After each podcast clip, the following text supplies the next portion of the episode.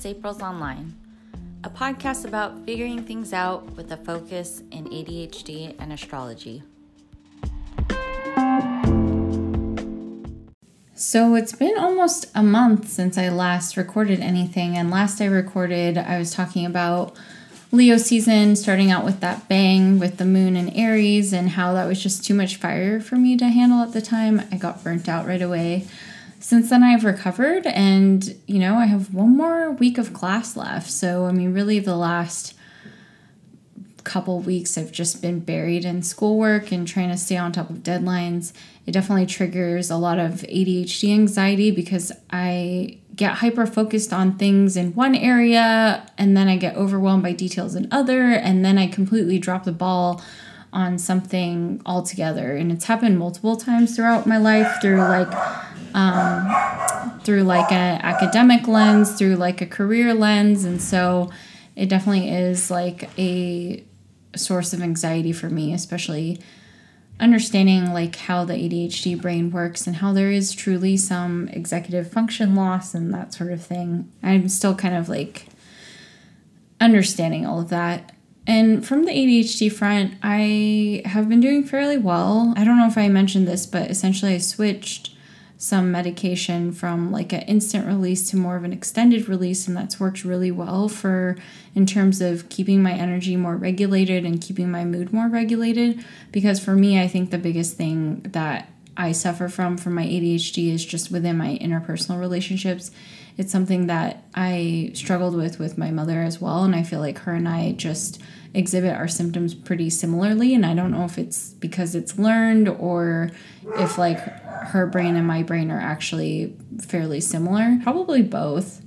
But anyway, she would have these like wild mood swings sometimes, at least like from my perspective, it, it felt like she did definitely have like a moodiness to, towards her. And I mean, really, the more I learn about my parents' background, the more I'm like, wow, I mean, really, they they kept their shit together pretty well. It's just unfortunate that I didn't really understand that at the time. And so that's kind of like where a lot of our trauma and attachment issues develop because we just don't really know as kids. And so our body and our brains just protect ourselves as best as they it can. So, yeah. Anyway, we're fully into Virgo now, I want to say. What is today?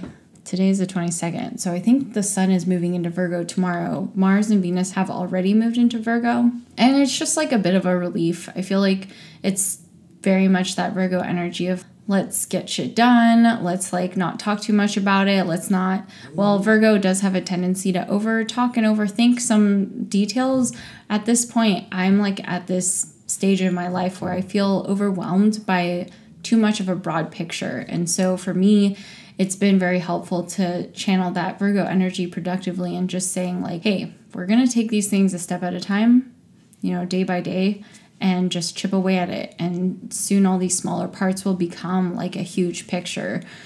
And I've been thinking a lot about what I might record next. And over the last few weeks, I've really been grappling a lot with this idea of trauma as a disability. So, when I was listening to a Feminist Killjoy PhD podcast a few weeks ago, they interviewed a woman who is an academic. She identifies as queer and, you know, from academia and like has some alternative views on things that she's like proud to share. But the other thing that she incorporated into her identity fairly recently was identifying as a disabled person. And for her, that comes in the form of having been in a car accident and suffering from major brain trauma and just like coping with and like recognizing her coping mechanisms. So for her, she does have to watch her energy levels. She knows she gets like really tired and scattered at the end of the day, and she just has to monitor that. And it can be really difficult because it's sort of an invisible, I mean, it very much is an invisible disability because it's not like she's constantly wearing a bandage on her head or whatever.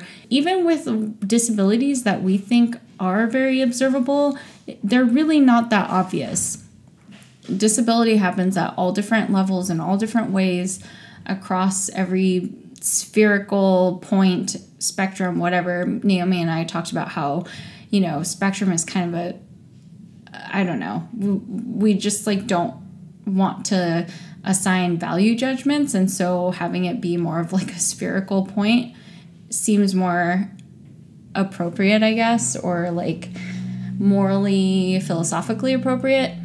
Um, but yeah, so and and that's to say in terms of like physical disabilities i just learned fairly recently listening to uh, my friend interviewing an artist that so this artist she's a comics drawer and she's technically blind. And she was saying that like most blind people do not just 100% not have sight. That's like a complete false assumption that somehow we've all as a society come to make. And I don't know if that's through like media or whatever, but if you actually know an actual blind person, chances are they have like some semblance of their their vision. And I think I knew this for like deaf people too. Like deaf people, a lot of them do have some bit of their hearing, but it's it's still obviously an impairment because they don't have like 20/20 vision or like 100% hearing. So even if you take like 50% of that away, that's a drastic reduction. And so it's just sad and like funny in a sad way that for her she'll be out in the open and she'll have her like walking stick just to almost more as like a visual signifier of like hey i do have an impairment sort of thing so that people just automatically understand when she asks for help why she's asking for help. But then, since she does have a bit of her sight, she can still do things like look at her phone. And so she'll have like strangers just yell at her, like, why are you looking at your phone if you're blind? Imagining that situation, I just can't understand why someone feels so entitled to just like scream at a stranger like that, call them out like that, quote unquote, when they have no actual idea what's going on. They're making Hollywood movie assumptions. But anyway, through this Feminist Killjoy PhD podcast episode, this interviewee I somehow got brought up. One of the co hosts asked about trauma, and I can't recall exactly what context, but the interviewee was essentially like, Well, I actually view trauma as a disability. And I thought about that, and I just was like internally nodding, like, yes, because for myself as someone who's a product of like a chaotic childhood who has intergenerational trauma that's been passed down both behaviorally with how I was raised and how I was communicated to, and also potentially through like genetics and DNA and the stressors that were in my parents' bodies when they conceived me and when I was in my mom's womb. I really feel that. There are times where I really beat myself up and I just kind of sit there in this depressed funk and I think, man, I just become very woe is me, a little victimizing, like self victimizing. And then I, I think like of the people that don't have to deal with this self hate, getting themselves out of a rut and f- being able to feel just more like carefree and also holding this realization that like that's just never gonna be me. I was carefree up until like I don't know four or five, and that's just lost. I mean, it's kind of like if someone loses a finger, they're not going to get that finger back. In terms of invisibility or invisible disability, it's the same thing. If someone damages their brain, there's parts of the brain that just can't regenerate the same way. And with trauma, it is like reading my Psychology 200 book, there are physiological changes that happen in a chaotic childhood and like through trauma through repeated trauma all of that it's it really does make a physiological difference there's nerve damage and your nerves are everywhere. That's like the thing that delivers electricity through your body. And this isn't like fucking metaphysics or like woo woo. This is like literal science that has talked about electricity and energy through our bodies. So when people are talking about like electromagnetic waves and metaphysics and yada yada, I think those are just people who like get that there's some sort of underlying current to everything and they just haven't happened to take the biological um, psychology chemistry classes to to back up those feelings because those are all real people are actually speaking to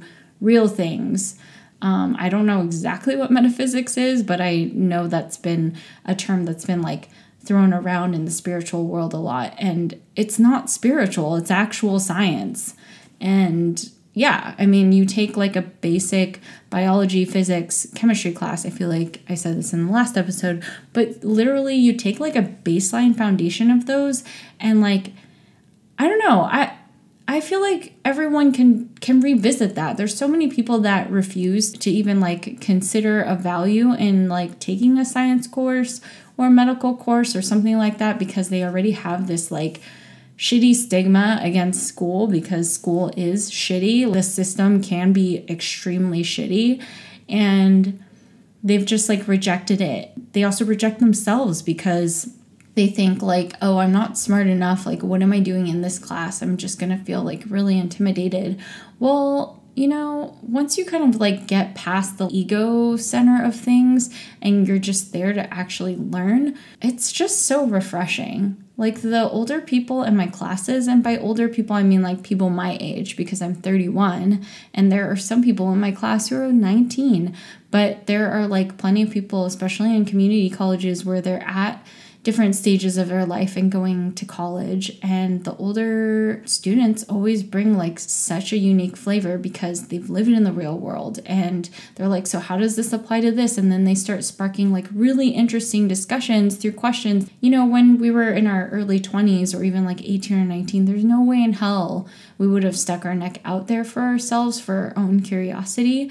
And now, post Saturn return, I'm just like, I don't give a fuck. I want to know how this works because I've seen a lot of messed up shit working eight years in the business world.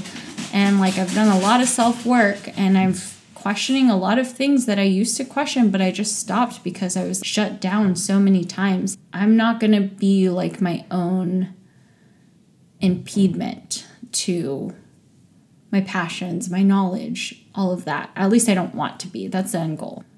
I think about trauma and I can get down I can be like, this just isn't me. I can't really do this. This is my limitation. And, you know, and maybe it is. And, and maybe that's fine. And maybe I don't have to beat myself up about it. Maybe I can just take it in like almost like a Gemini data mining. Here's the data. This is like what are the observable truths that I have right now. And I don't have to assign an emotional value or meaning to it or or just at least like not a value. Maybe I can be sad about it, but then deflate the value because whatever, whatever, I can't be like carefree and like go skydiving because my anxiety, adrenaline levels can be triggered like massively by the smallest things. So, like, whatever.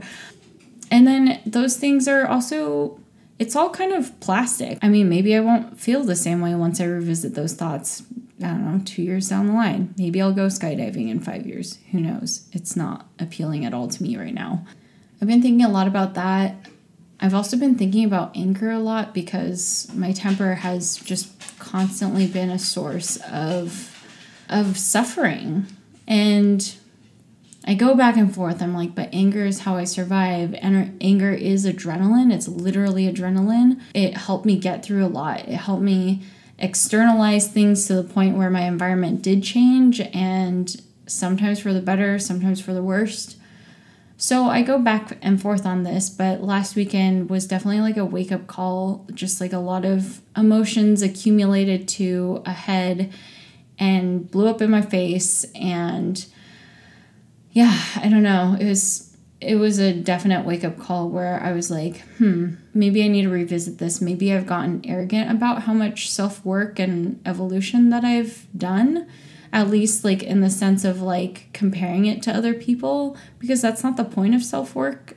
It's not, the point is not to feel high and mighty about how much self work you've done, but you can feel proud, obviously. Like, I don't know, be proud of yourself. Fuck yeah, you care about yourself enough to always be working at yourself. But yeah, I, I, I was thinking of that and with like just everything. Like right now I'm taking a social media break. I'm attending weekly meetings right now for the book The Artist's Way by Julia Cameron and I don't know if any of you have heard of it. It's a book that's been around for 2 decades at least. So she has a, a chapter and of course this book is written over 20 years ago and so her chapter is talking about media def- deprivation and she talks about like reading deprivation because that was really the only form of media they could consume back then is like newspapers and things like that. Well, now we have a computer in our pocket that we can Google anything and look up Instagram and go on Facebook.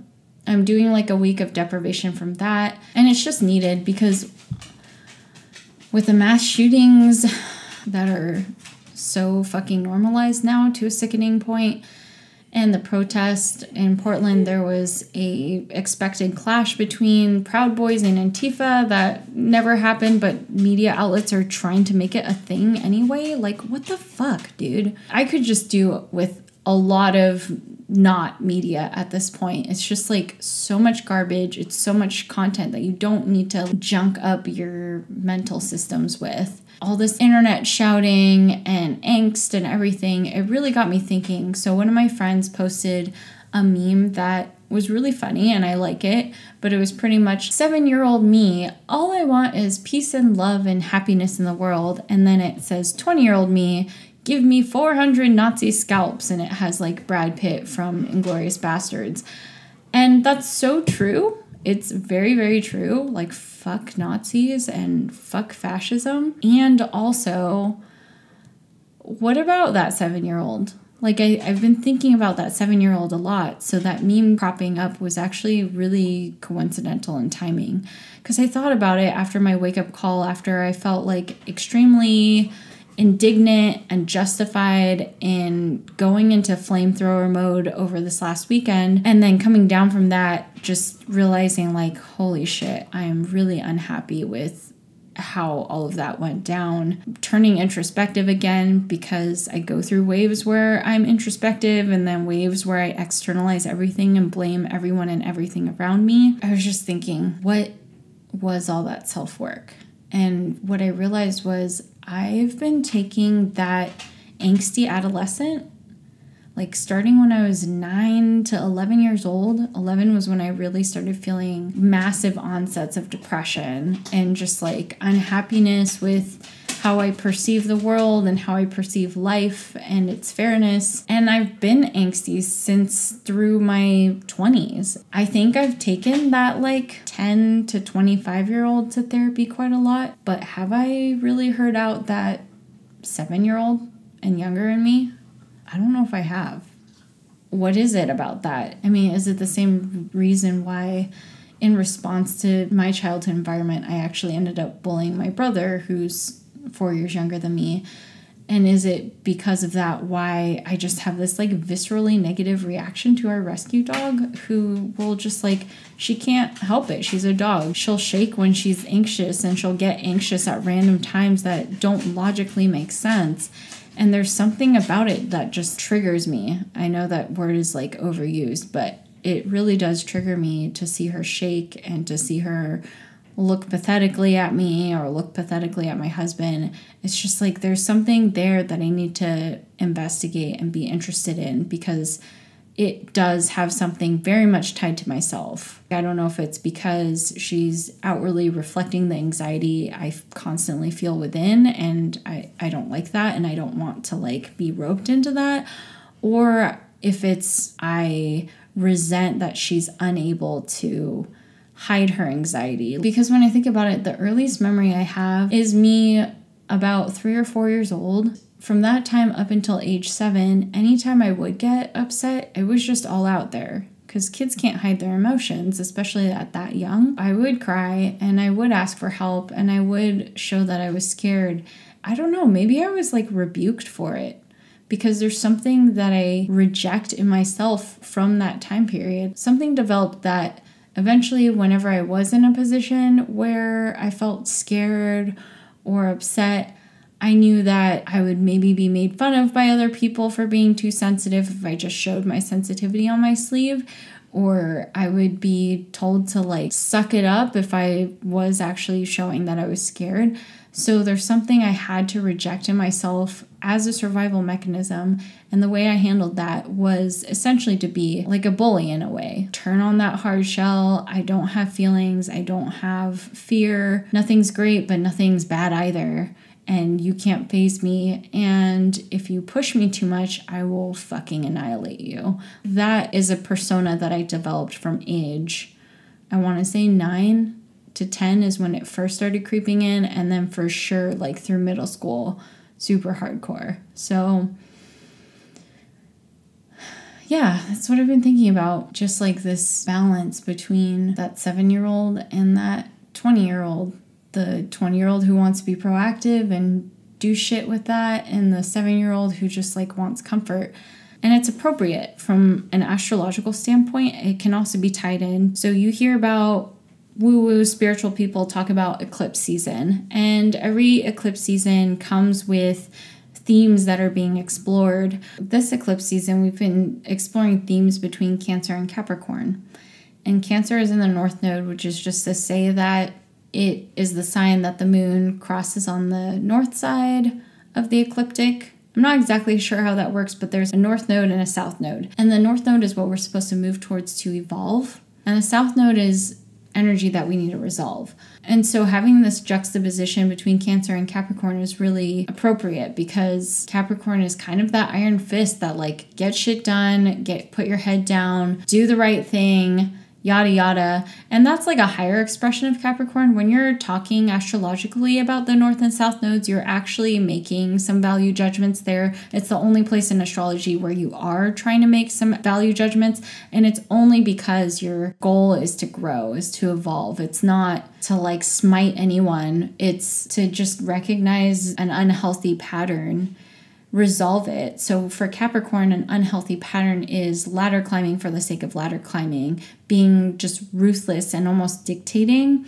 That's the lowest expression of Capricorn. So you want to move into the higher expression, which is building proper structure, respecting rules that have stood the test of time for a good reason, and really making that authentic value judgment and then also doing the right thing, just getting the work done, even though it's hard and all that, but it's right. So that's the higher expressions of Capricorn that we're supposed to move towards that will ultimately help us get to this place where we can also express the highest uh, expressions of Cancer, which is like the opposite sign of Capricorn.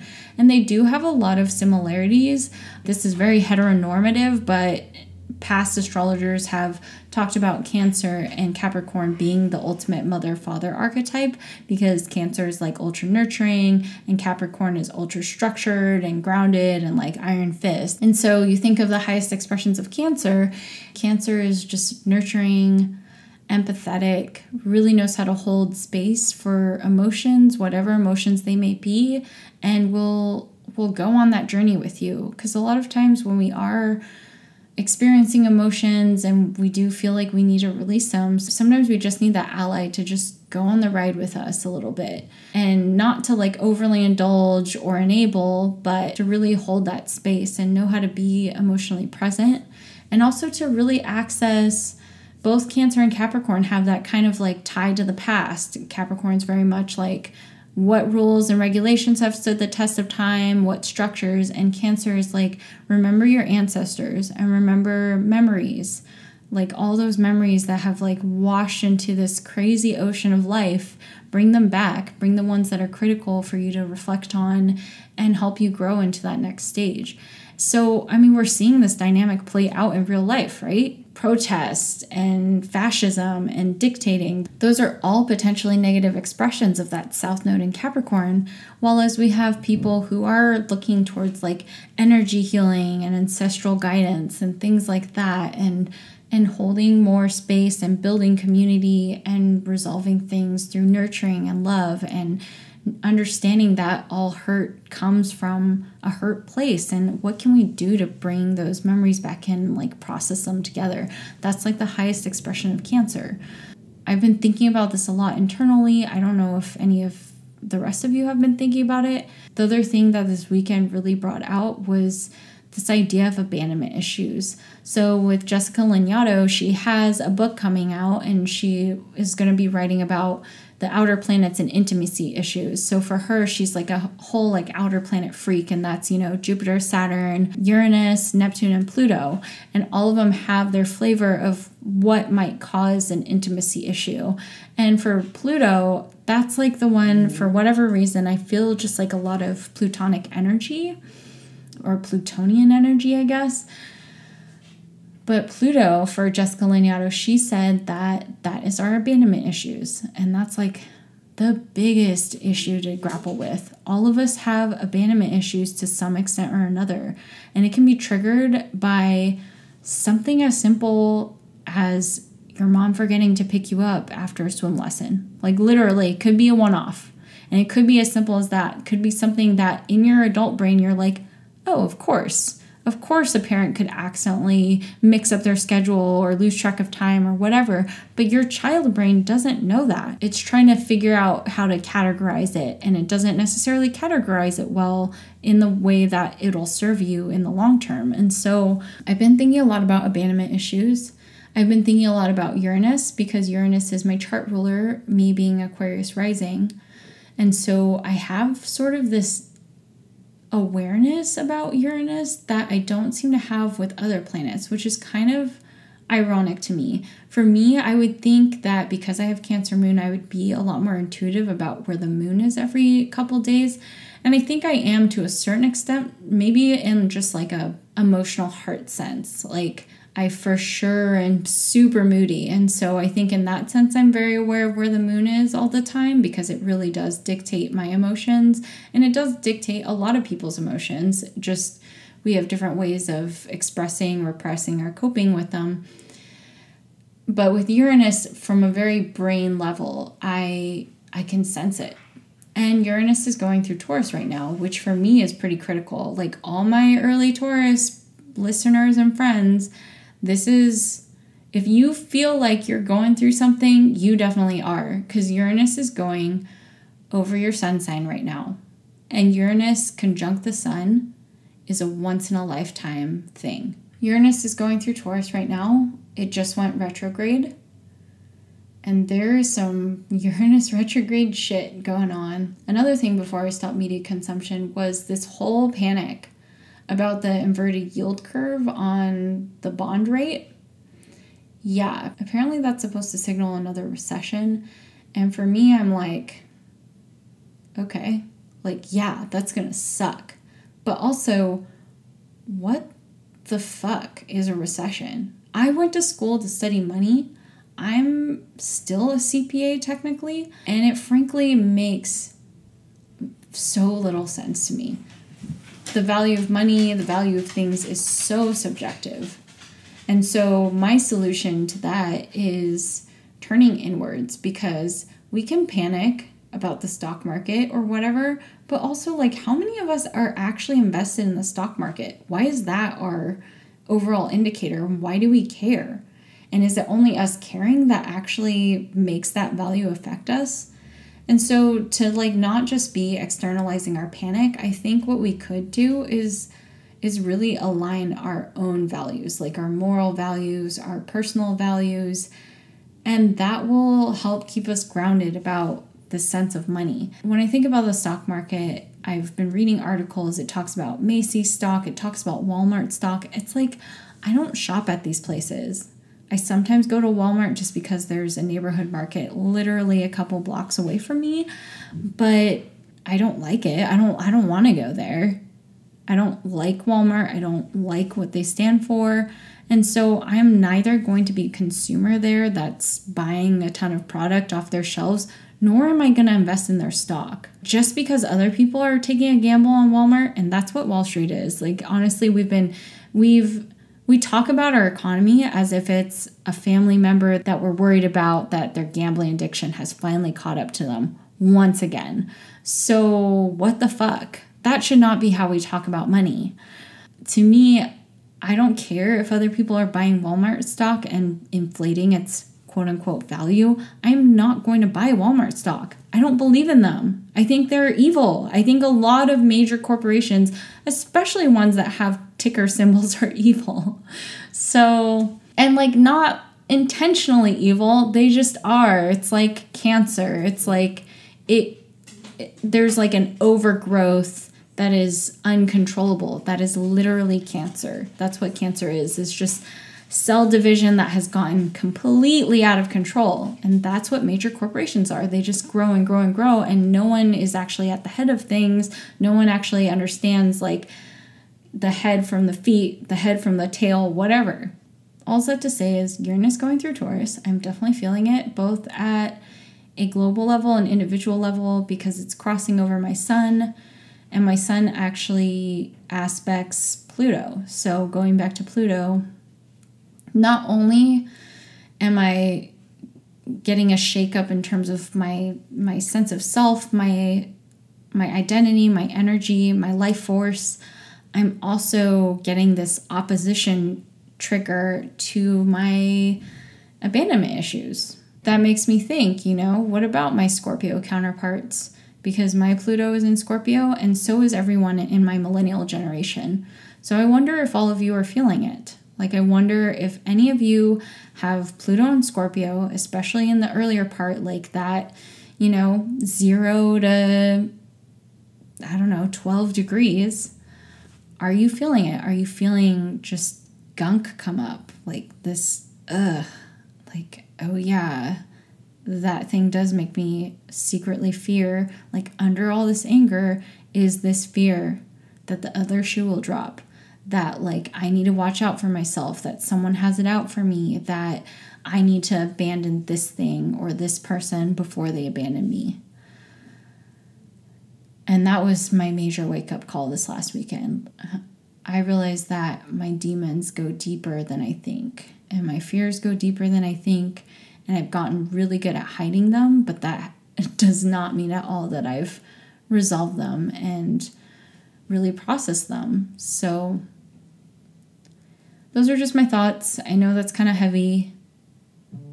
The the title of this episode I'm sure will indicate how heavy this topic is, and I hope it's given you some food for thought, not in like a negative way. I really really hope that it just like makes you interested in your in your 7-year-old self and maybe you've done a lot of therapy and self-work like I have and maybe you can explore a different avenue. Maybe you've taken that angsty 15 year old to therapy quite a lot, but what about that six year old?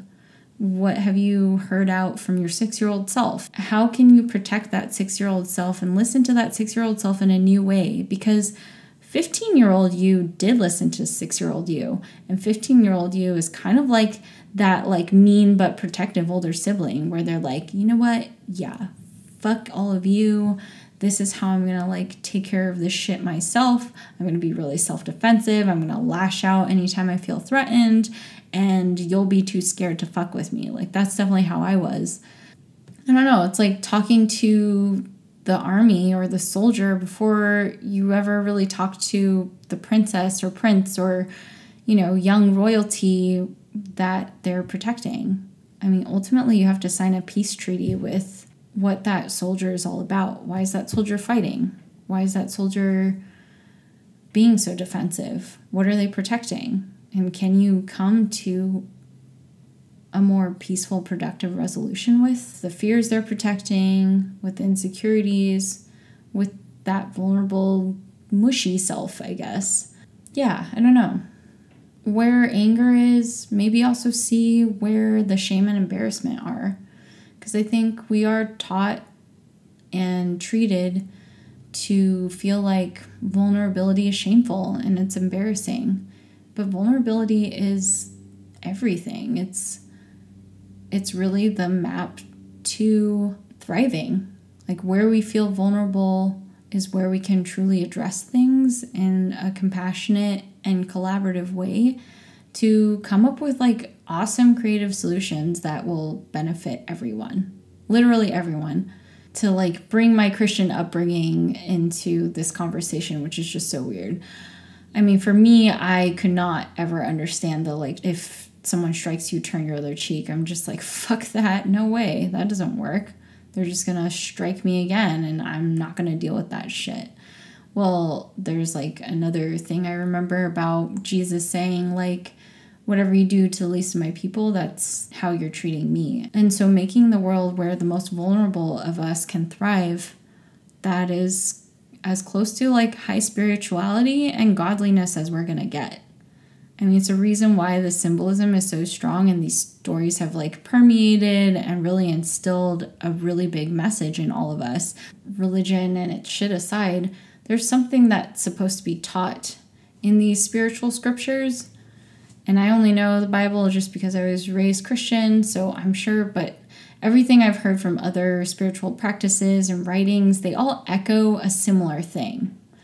So just like treat your vulnerable self well. When you see vulnerabilities in others, and sometimes it's easy for it to warm your heart and, and make it mushy, and other times you tense up and act very viscerally negative towards it. Just be interested in that and know that that's actually telling you something about yourself. And don't assign a value to it. It's neither bad or good. That's why therapists are like, how does that make you feel? And it's neither bad or good, it just is. I mean, that's like basic meditation practice, too. Yeah. Anyway, take care, guys.